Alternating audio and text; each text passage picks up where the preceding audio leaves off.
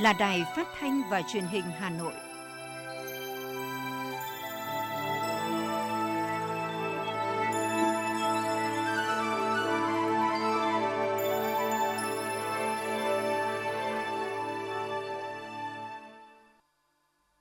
Thưa quý vị và các bạn, bây giờ là chương trình thời sự của Đài Phát thanh và Truyền hình Hà Nội, phát trực tiếp trên sóng phát thanh tần số FM 90 MHz. Hôm nay thứ hai, ngày 15 tháng 11 năm 2021, chương trình có những nội dung chính sau đây.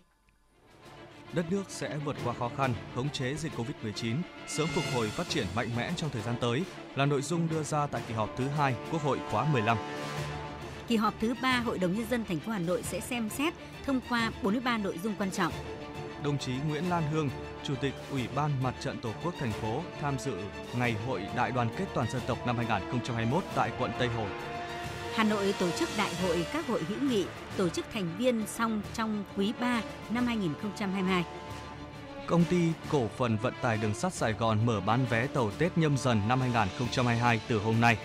Phần tin thế giới có những thông tin cuộc gặp thượng đỉnh trực tuyến Mỹ-Trung Quốc sẽ diễn ra ngày hôm nay. Anh bắt giữ 3 nghi phạm khủng bố liên quan tới vụ đánh bom xe gần bệnh viện ở Liverpool. Sau đây là nội dung chi tiết sẽ có trong chương trình. Thưa quý vị và các bạn, kỳ họp thứ hai Quốc hội khóa 15 đã khép lại với nhiều dấu ấn, đặc biệt là phiên chất vấn và trả lời chất vấn đầu tiên của nhiệm kỳ khóa 15 đã diễn ra nghiêm túc, trách nhiệm, thẳng thắn.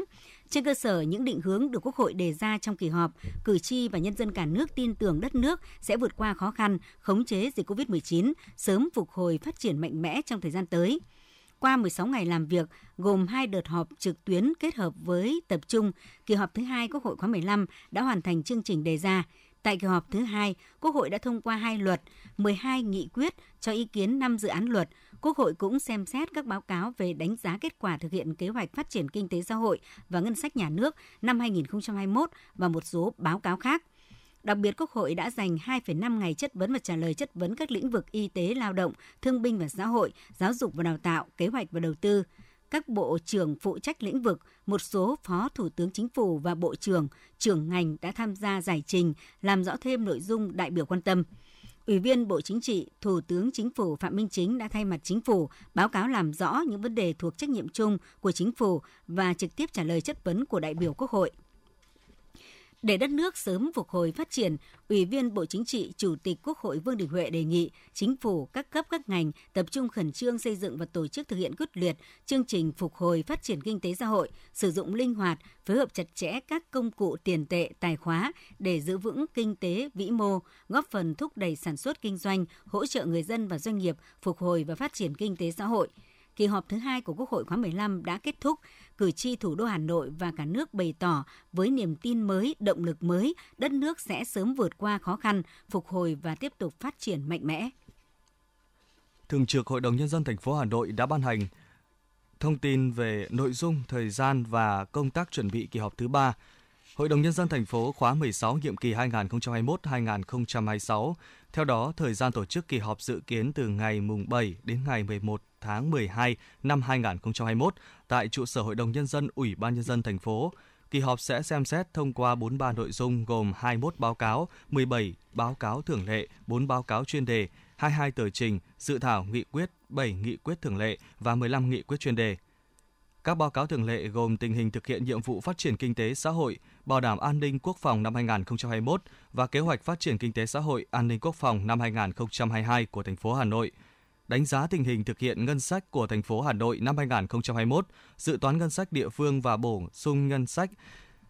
cấp thành phố Hà Nội năm 2022, tổng quyết toán ngân sách nhà nước năm 2020 của thành phố Hà Nội, hoạt động của Hội đồng nhân dân thành phố năm 2021, nhiệm vụ trọng tâm năm 2022. Cùng với đó là bốn báo cáo chuyên Hội đồng nhân dân thành phố cũng xem xét thông qua 7 nghị quyết thường lệ, các nghị quyết chuyên đề, Kỳ họp cũng dành một ngày để Hội đồng Nhân dân thành phố thực hiện hoạt động chất vấn và trả lời chất vấn về tình hình thực hiện nhiệm vụ kinh tế xã hội, an ninh quốc phòng và những vấn đề dân sinh bức xúc mà đại biểu Hội đồng Nhân dân thành phố và đông đảo cử tri, dư luận và nhân dân thủ đô quan tâm. Thời gian tiếp xúc cử tri trước kỳ họp thứ ba, Hội đồng Nhân dân thành phố sẽ tổ chức trong tuần từ ngày 15 tháng 11 đến ngày 25 tháng 11 năm 2021 tại các đơn vị bầu cử Tối qua, Ủy viên Ban Thường vụ Thành ủy Nguyễn Lan Hương, Chủ tịch Ủy ban Mặt trận Tổ quốc thành phố đã tham dự Ngày hội Đại đoàn kết toàn dân tộc năm 2021 tại khu dân cư số 5 phường Tứ Liên, quận Tây Hồ.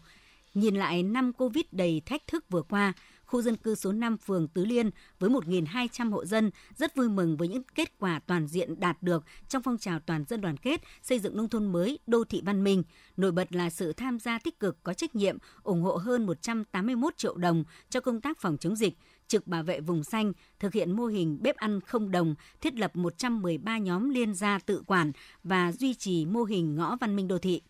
Trong không khí phấn khởi, ấm áp tình đoàn kết của ngày hội, Chủ tịch Ủy ban Mặt trận Tổ quốc thành phố Nguyễn Lan Hương biểu dương thành tích đạt được và trân trọng gửi lời cảm ơn đến nhân dân khu dân cư số 5 về sự chia sẻ, thấu hiểu, đồng cảm, nỗ lực cùng cả hệ thống chính trị thành phố trong công tác phòng chống dịch, đánh giá cao vai trò lãnh đạo của chi ủy, sự chủ động sáng tạo của ban công tác mặt trận khu dân cư trong tuyên truyền vận động, Chủ tịch Mặt trận thành phố mong muốn sức mạnh đoàn kết toàn dân tiếp tục được nhân dân cụ thể hóa thành những mô hình, cách làm mới để thích ứng, xây dựng tổ dân phố no ấm, an toàn, văn minh, cùng thành phố phấn đấu đạt kết quả cao nhất các chỉ tiêu kinh tế xã hội năm 2021. Tại ngày hội, Chủ tịch Mặt trận thành phố đã tặng quà cho khu dân cư số 5 và 10 hộ gia đình tiêu biểu quận Tây Hồ và phường Tứ Liên, tặng quà cho 15 gia đình có hoàn cảnh khó khăn. Với những nỗ lực của hệ thống chính trị từ quận đến cơ sở giữ vững thành quả chống dịch, thích ứng an toàn, linh hoạt trong điều kiện bình thường mới, tại quận Cầu Giấy, Ngày hội Đại đoàn kết toàn dân tộc đã được tổ chức sôi nổi tại các địa bàn dân cư. Mặc dù được tổ chức với quy mô nhỏ để đảm bảo kiểm soát hiệu quả dịch COVID-19, song Ngày hội Đại đoàn kết tại các khu cư dân, dân cư đã tạo không khí vui tươi, phấn khởi với những tiết mục văn nghệ quần chúng, ngợi ca Đảng Quang Vinh, Bác Hồ kính yêu – truyền thống vẻ vang 91 năm Mặt trận Tổ quốc Việt Nam. Điểm mới của ngày hội năm nay là nhiều cá nhân, gia đình, tổ dân phố tiêu biểu đã được khen thưởng về sự tham gia có trách nhiệm các tổ COVID-19 cộng đồng tích cực ủng hộ quỹ vaccine và phát huy tinh thần tương thân tương ái, cùng nhau vượt qua khó khăn trong đại dịch. Trong không khí thám tình đoàn kết của ngày hội, đại diện các tổ chức đoàn thể, tổ dân phố cùng biểu thị quyết tâm tiếp tục phát huy truyền thống đoàn kết, đồng lòng xây dựng gia đình văn hóa, tổ dân phố no ấm, an toàn, văn minh, vững niềm tin cùng Đảng bộ chính quyền, các cấp quận Cầu Giấy và thành phố Hà Nội thực hiện tốt nhiệm vụ kép vừa phòng chống dịch, vừa khôi phục phát triển kinh tế, chăm lo an sinh xã hội.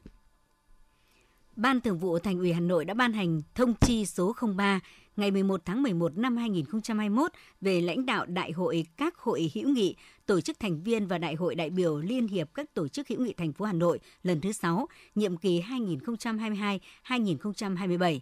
Để tổ chức thành công đại hội, Ban Thường vụ Thành ủy yêu cầu các cấp ủy chính quyền mặt trận Tổ quốc và các tổ chức chính trị xã hội thành phố tăng cường lãnh đạo chỉ đạo, phối hợp, tạo điều kiện tổ chức thành công đại hội – Ban cán sự Đảng, Ủy ban nhân dân thành phố chỉ đạo các sở ngành đơn vị có liên quan phối hợp chặt chẽ với liên hiệp các tổ chức hữu nghị thành phố, hướng dẫn các hội hữu nghị, tổ chức thành viên tiến hành đại hội nhiệm kỳ đảm bảo đúng chủ trương, đường lối của Đảng, chính sách pháp luật của nhà nước. Thời gian tổ chức đại hội các hội hữu nghị tổ chức thành viên xong trước quý 3 năm 2022. Đại hội đại biểu Liên hiệp các tổ chức hữu nghị thành phố Hà Nội tổ chức xong trong quý 4 năm 2022.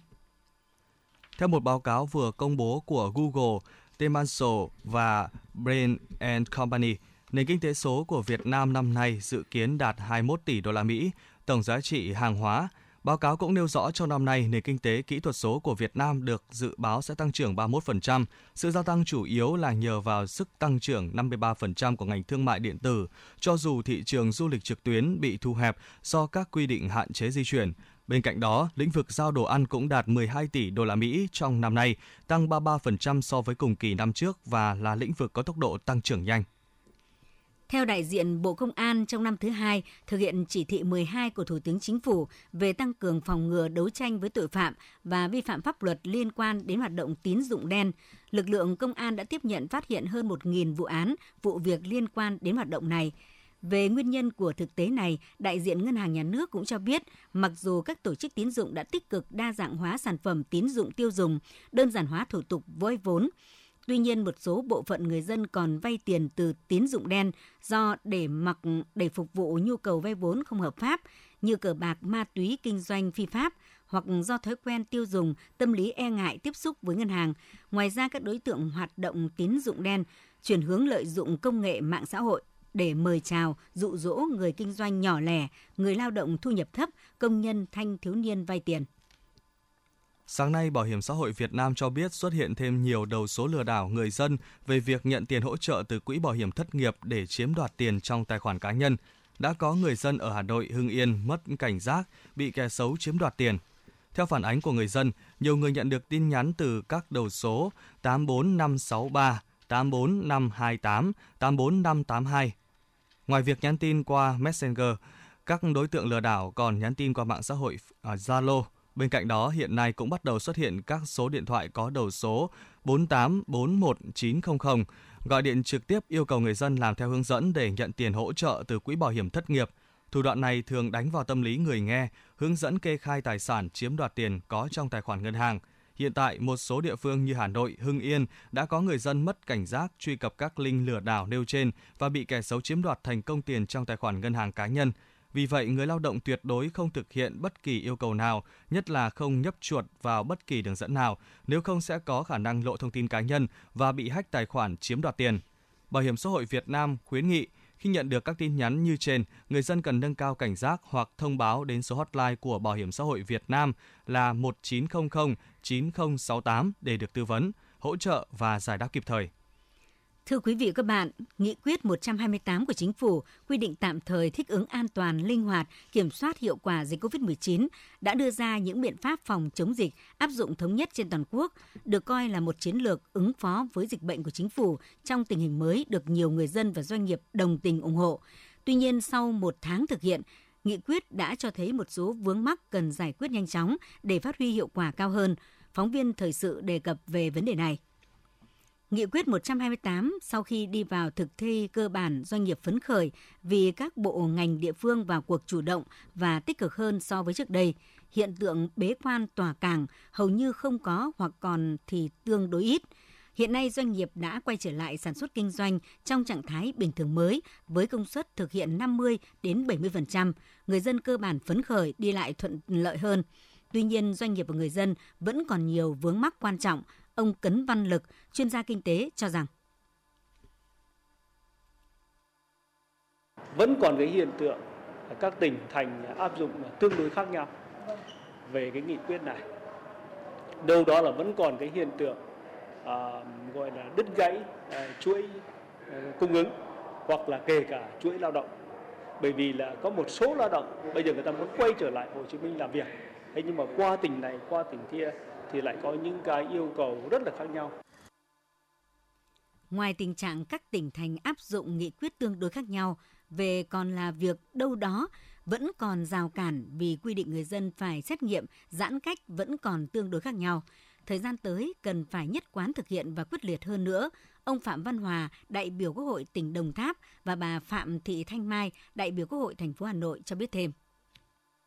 Vẫn thực hiện theo nghị quyết 128 nhưng phải tùy theo tình hình cụ thể của từng địa phương mà cho phép địa phương để để thực hiện trong cái cái vấn đề mà phòng dịch Covid-19 để không có sự mà lây lan tùy cái bối cảnh tình hình là đặc điểm dịch của từng địa phương trong từng mỗi một giai đoạn thì sẽ có những cái um, thích ứng cho nó phù hợp. À, cũng không đặt ra các cái rào cản để làm ảnh hưởng đến à, các à, người dân doanh nghiệp. Nhưng mà đồng thời cũng vẫn phải đảm bảo các cái điều kiện về phòng chống dịch về tài chính, dòng tiền, doanh nghiệp mong muốn chính phủ cho phép thực hiện những gói hỗ trợ thời gian vừa qua khẩn trương hơn, nhanh hơn, quyết liệt hơn. Doanh nghiệp và người dân cũng mong muốn có gói hỗ trợ lớn hơn để hỗ trợ giúp tiếp tục phục hồi và phát triển sản xuất kinh doanh thuận lợi hơn. Bên cạnh việc thực hiện thì theo các chuyên gia cần tăng vai trò giám sát việc thực hiện nghị quyết này tại các địa phương để chính sách mang lại hiệu quả. Theo ông Mạc Quốc Anh, Tổng thư ký Hiệp hội Doanh nghiệp nhỏ và vừa thành phố Hà Nội cho biết.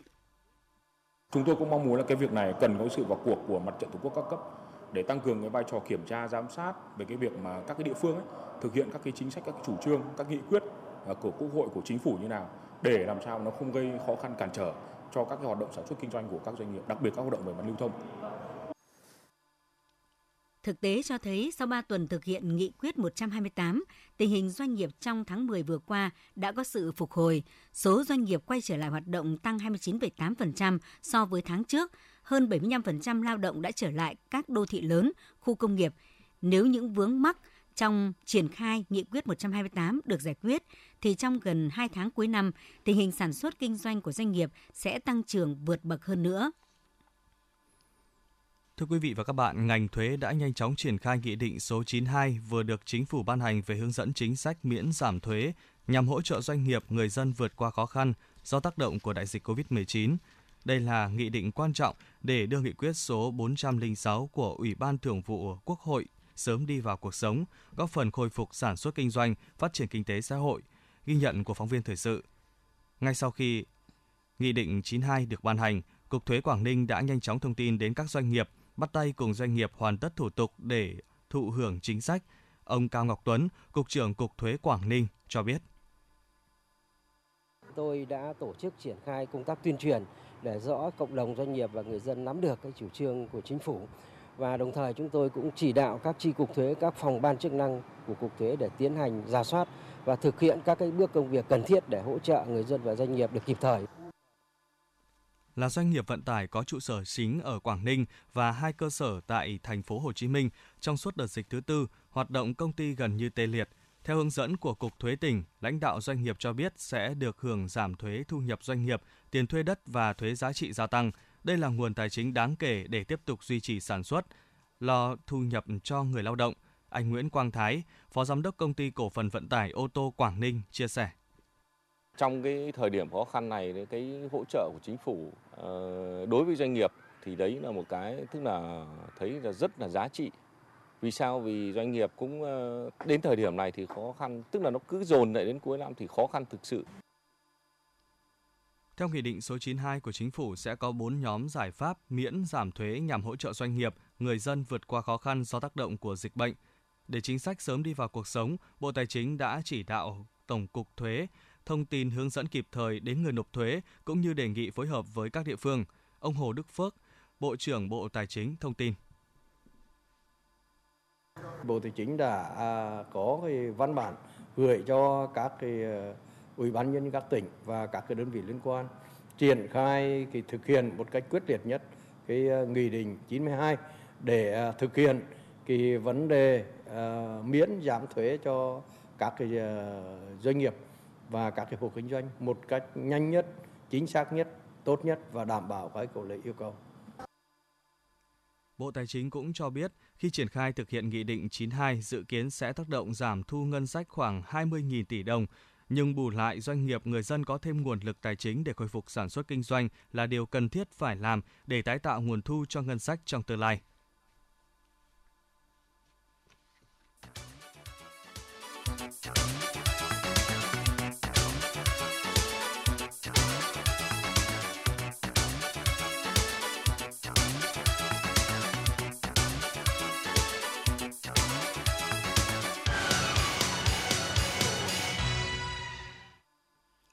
Xin chuyển sang những thông tin khác. Chính phủ nhất quán quan điểm không thể để các cháu học trực tuyến quá lâu, yêu cầu nghiên cứu thí điểm kết hợp học trực tuyến với trực tiếp căn cứ vào tình hình dịch bệnh từng khu vực và mức độ bao phủ vaccine. Đây là những ý kiến chỉ đạo của Thủ tướng Phạm Minh Chính tới Bộ Giáo dục và Đào tạo trong cuộc gặp mặt các thầy cô giáo nhân dịp kỷ niệm Ngày Nhà giáo Việt Nam 20 tháng 11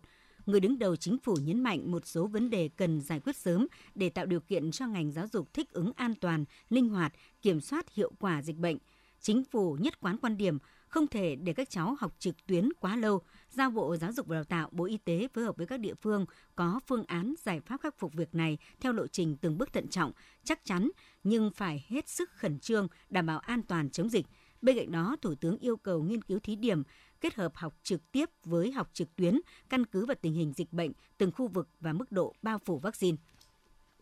Ban chỉ đạo phòng chống dịch COVID-19 quận Ba Đình Hà Nội vừa có thông báo tìm người đến các địa điểm nguy cơ liên quan ca bệnh COVID-19. Từ ngày 1 tháng 11 đến ngày 13 tháng 11, tại công ty cổ phần xây dựng số 2, tầng 3, tòa nhà N03T8, khu ngoại giao đoàn. Ngày 8 tháng 11 tại cửa hàng Vinmark 29A, phố Nguyễn Công Hoàn, ngày 6 tháng 11 tại cửa hàng Vinmart 19 Trúc Khuê. Ngày 9 tháng 11, 11 tháng 11 tại phòng khám đa khoa Vĩnh Hà. Tất cả những người từng đến các địa điểm trên tự cách ly tại nhà và liên hệ ngay với trạm y tế gần nhất hoặc gọi điện thoại đến CDC Hà Nội. Ban chỉ đạo phòng chống dịch COVID-19 huyện Phúc Thọ, Hà Nội thông báo tìm người đã đi trên xe buýt 70A. Cụ thể, Ban chỉ đạo phòng chống dịch COVID-19 huyện Phúc Thọ thông báo tìm người đã đi trên xe buýt 70A hướng thị xã Sơn Tây Cầu Giấy trong khoảng thời gian 5 giờ đến 7 giờ, hướng Cầu Giấy thị xã Sơn Tây trong khoảng thời gian 16 giờ đến 18 giờ các ngày từ mùng 7 tháng 11 năm 2021 đến ngày 14 tháng 11 năm 2021 người đã đi tuyến xe buýt trong các khoảng thời gian trên tự cách ly tại nhà và liên hệ ngay với trạm y tế, trung tâm y tế trên địa bàn hoặc CDC Hà Nội để được hướng dẫn và tư vấn. Sở Y tế Hà Nội vừa có văn bản đồng ý với đề xuất của Trung tâm Kiểm soát Bệnh tật Hà Nội về việc rút ngắn khoảng cách giữa hai mũi tiêm vaccine COVID-19. Theo đó, Hà Nội sẽ rút ngắn khoảng cách tối thiểu giữa hai mũi vaccine COVID-19 AstraZeneca xuống còn 4 tuần – theo quy định trước đây, thời gian giữa hai mũi tiêm AstraZeneca là 8 đến 12 tuần. Theo Trung tâm Kiểm soát Bệnh tật Hà Nội, việc rút ngắn thời gian tiêm chủng giữa hai mũi vaccine đó sẽ giúp hoàn thành việc tiêm mũi 2 cho người dân trên địa bàn thành phố nhanh nhất, an toàn và hiệu quả. Cùng với đó, đáp ứng công tác phòng chống dịch, tạo miễn dịch cộng đồng trong thời gian sớm nhất. Bắt đầu từ hôm nay 15 tháng 11, công ty cổ phần vận tải đường sắt Sài Gòn cho biết sẽ mở bán chính thức vé tàu Tết nhâm dần năm 2022 đi kèm đó là chính sách đổi trả vé. Ngay sau đây sẽ là một vài những lưu ý đối với hành khách khi thực hiện đổi trả vé. Cụ thể, ngành đường sắt quy định thời gian và mức phí đổi trả vé tàu Tết. Trong thời gian cao điểm Tết sẽ áp dụng phí đổi trả vé là 30% giá tiền in trên thẻ đi tàu. Thời gian đổi trả bảo lưu vé trong cao điểm Tết, vé cá nhân phải đổi trả trước giờ tàu chạy ghi trên vé 24 giờ trở lên vé tập thể phải trước giờ tàu chạy ghi trên vé 48 giờ trở lên. Trong các thời gian còn lại dịp Tết, hành khách có vé cá nhân không được đổi vé trước giờ tàu chạy dưới 24 giờ, từ 24 giờ trở lên, mức phí đổi vé là 20.000 đồng một vé. Hành khách có vé tập thể không được đổi vé. Đối với việc trả vé, hành khách cá nhân phải trả vé trước giờ tàu chạy từ 4 giờ trở lên, trả trước từ 4 đến 24 giờ. Mức phí trả vé là 20% tiền vé, trả trước từ 24 giờ trở lên, mức phí là 10% tiền vé. Sáng nay, Trung đoàn Cảnh sát cơ động Công an thành phố Hà Nội đã bàn giao gần 10 đối tượng có biểu hiện điều khiển xe máy chạy tốc độ cao, lạng lách, đánh võng gây nguy hiểm cho người tham gia giao thông. Trước đó, vào đêm 14 dạng sáng nay, Trung đoàn Cảnh sát cơ động nhận được tin báo có nhiều tốp thanh niên điều khiển xe máy chạy tốc độ cao, đánh võng lạng lách qua nhiều tuyến phố thuộc địa bàn quận Hoàn Kiếm, đã chủ động tổ chức đội hình ngăn chặn, Bước đầu làm rõ nhóm thanh niên trên có độ tuổi rất trẻ, sinh từ năm 2003 đến năm 2005, chủ yếu từ các huyện Trương Mỹ, Ứng Hòa. Các đối tượng thường thành lập các hội nhóm trên Facebook và Zalo để hẹn hò tụ tập điều khiển xe máy lên trung tâm Hà Nội, gây mất an ninh trật tự. Hiện vụ việc đang được điều tra làm rõ. Trước đây tôi thích ăn đồ mặn, vợ tôi kêu ca nhưng tôi không nghe Hai năm trước tôi phải nhập viện vì một cơn đột quỵ do huyết áp quá cao. Bác sĩ nói một trong những nguyên nhân chính của căn bệnh là tôi ăn nhiều đồ mặn. Căn bệnh này không chỉ làm khổ tôi mà còn biến tôi trở thành gánh nặng cho gia đình. Ăn nhiều muối, bột canh, hạt nêm, nước mắm, nước tương có thể dẫn đến tăng huyết áp và đột quỵ. Tổ chức Y tế Thế giới khuyến cáo chỉ nên ăn dưới 5 gram muối mỗi ngày, nhưng chúng ta hiện đang ăn gấp đôi số lượng đó. Giảm một nửa lượng muối ăn ngày bằng cách cho bớt muối, chấn nhẹ tay, giảm ngay đồ mặn. Xin chuyển sang phần tin thế giới. Nhà Trắng cho biết Tổng thống Mỹ Joe Biden sẽ tổ chức hội nghị thượng đỉnh theo hình thức trực tuyến với Chủ tịch Trung Quốc Tập Cận Bình vào ngày 15 tháng 11 giờ Mỹ. Đây là hội nghị mà Washington hy vọng sẽ tạo ra một số ổn định trong bối cảnh căng thẳng gia tăng giữa hai nền kinh tế lớn nhất thế giới. Dự kiến đây cũng là cuộc họp quy mô nhất của hai nhà lãnh đạo dưới thời chính quyền Tổng thống Joe Biden. Bộ trưởng Quốc phòng Nhật Bản Nobuo Kishi đưa tin, lực lượng phòng vệ trên không của nước này có thể thành lập một đơn vị các hoạt động không gian vũ trụ thứ hai sau tháng 4 năm 2022. Đơn vị này dự kiến đồn trú tại căn cứ không quân Hofu Kita ở tỉnh Yamaguchi.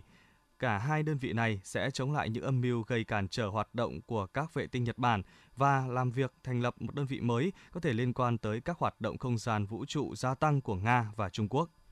Đến sáng nay, thế giới có trên 253,98 triệu người mắc COVID-19, trong đó hơn 5,11 triệu trường hợp đã tử vong vì đại dịch này. Mỹ vẫn là quốc gia chịu ảnh hưởng nghiêm trọng nhất bởi dịch COVID-19 với trên 47,9 triệu ca mắc và hơn 783.500 trường hợp tử vong. Tại tâm dịch COVID-19 lớn thứ hai thế giới, Ấn Độ tính đến ngày hôm qua, nước này ghi nhận tổng cộng trên 34,4 triệu người mắc COVID-19, bao gồm hơn 460.000 trường hợp thiệt mạng. Brazil là điểm nóng dịch bệnh lớn thứ ba thế giới với hơn 61.000 bệnh nhân COVID-19 không qua khỏi trong tổng số trên 21,95 triệu người nhiễm bệnh ở quốc gia này. Nga ngày hôm qua đã ghi nhận 38.823 ca mắc và hơn 1.219 người tử vong vì COVID-19. Đây là ngày thứ 6 liên tiếp số ca tử vong trong ngày ở Nga vượt qua con số 1.200 người. Dự luật mã QR vừa được chính phủ trình lên Hạ viện Nga nhằm thống nhất việc sử dụng mã QR trên toàn quốc. Nếu dự luật được thông qua, kể từ ngày 1 tháng 2 năm 2022, người dân Nga buộc phải có mã QR xác nhận đã tiêm phòng hoặc đã bị nhiễm COVID-19 để đi cửa hàng, nhà hàng, tham gia phương tiện giao thông hay có mặt tại các sự kiện công cộng. Trong 24 giờ qua, Malaysia đã ghi nhận hơn 5.800 ca nhiễm mới COVID-19, trong đó đa phần là các ca lây nhiễm trong cộng đồng. Nước này cũng ghi nhận thêm 55 ca tử vong. Theo số liệu thống kê, hiện có gần 20% người trưởng thành ở Malaysia đang sống chung với bệnh tiểu đường. Đáng lo ngại là khoảng một nửa trong số này không biết rằng mình đang bị mắc bệnh. Thủ tướng Campuchia Hun Sen thông báo nước này sẽ chấm dứt cách ly đối với tất cả những người nhập cảnh đã tiêm vaccine phòng COVID-19 đầy đủ. Campuchia vẫn áp dụng cách ly bắt buộc 14 ngày đối với những người nhập nhập cảnh chưa tiêm vaccine ngừa COVID-19. Cảnh sát chống khủng bố Anh đã bắt giữ 3 nghi phạm liên quan đến vụ nổ bom xe gây chết người ở bên ngoài bệnh viện phụ nữ Liverpool vào ngày 14 tháng 11. Hiện các lái xe cấp cứu vẫn đang đến và nhân viên bệnh viện có thể ra vào dưới sự giám sát của cảnh sát. Hôm qua, một trận động đất có độ lớn 6,5 đã làm rung chuyển tỉnh Hormozgan ở miền nam Iran, gần thành phố cảng Bandar Abbas. Theo Trung tâm Khí tượng Địa Trung Hải châu Âu, tâm chấn của trận động đất ở độ sâu 10 km. Hiện các đội cứu hộ đã được điều động tới hiện trường, song chưa có báo cáo về thiệt hại.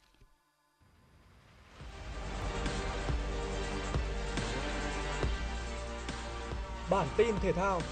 Bản tin thể thao.